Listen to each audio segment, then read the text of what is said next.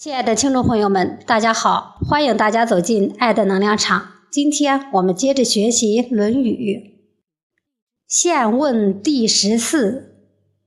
子曰：“邦有道，威严威行；邦无道，威行严训。”孔子说：“国家政治清明，正直的说话，正直的做人。”国家政治混乱，正直的做人说话却要谨慎。或曰：“以德报怨，何如？”子曰：“何以报德？以直报怨，以德报德。”有人问：“用恩德来报答怨恨怎么样？”孔子说。那么用什么来报答恩德呢？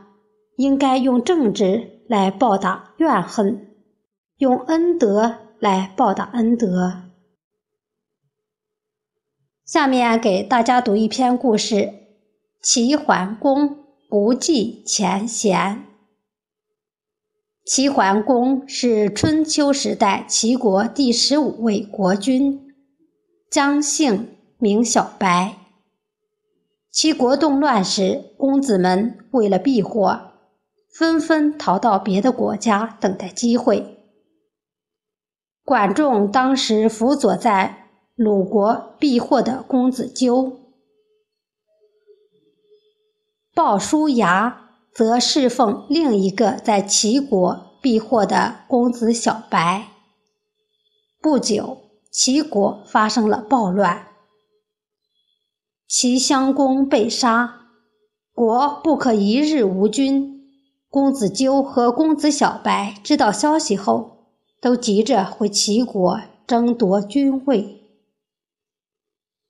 两人各自带领的队伍正好在路上相遇。管仲为了让公子纠当王，向公子小白射了一箭，谁知箭射偏了。没有伤到公子小白。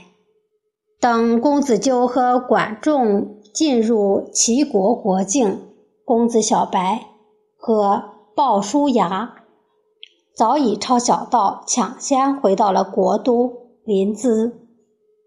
后来，公子小白当了国君，历史上称为齐桓公。齐桓公登基后，把管仲。送进了大牢。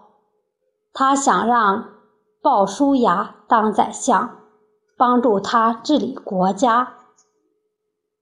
鲍叔牙却认为自己能力有限，因此大力向齐桓公推荐被囚禁的管仲。齐桓公生气地说：“你忘了管仲当初向我射箭吗？我不杀他，也算仁义了。”怎么还会用它呢？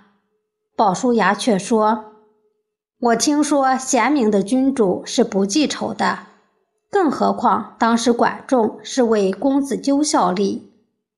如果您想振兴大业，必须借助他的才干，才能振兴有望啊！”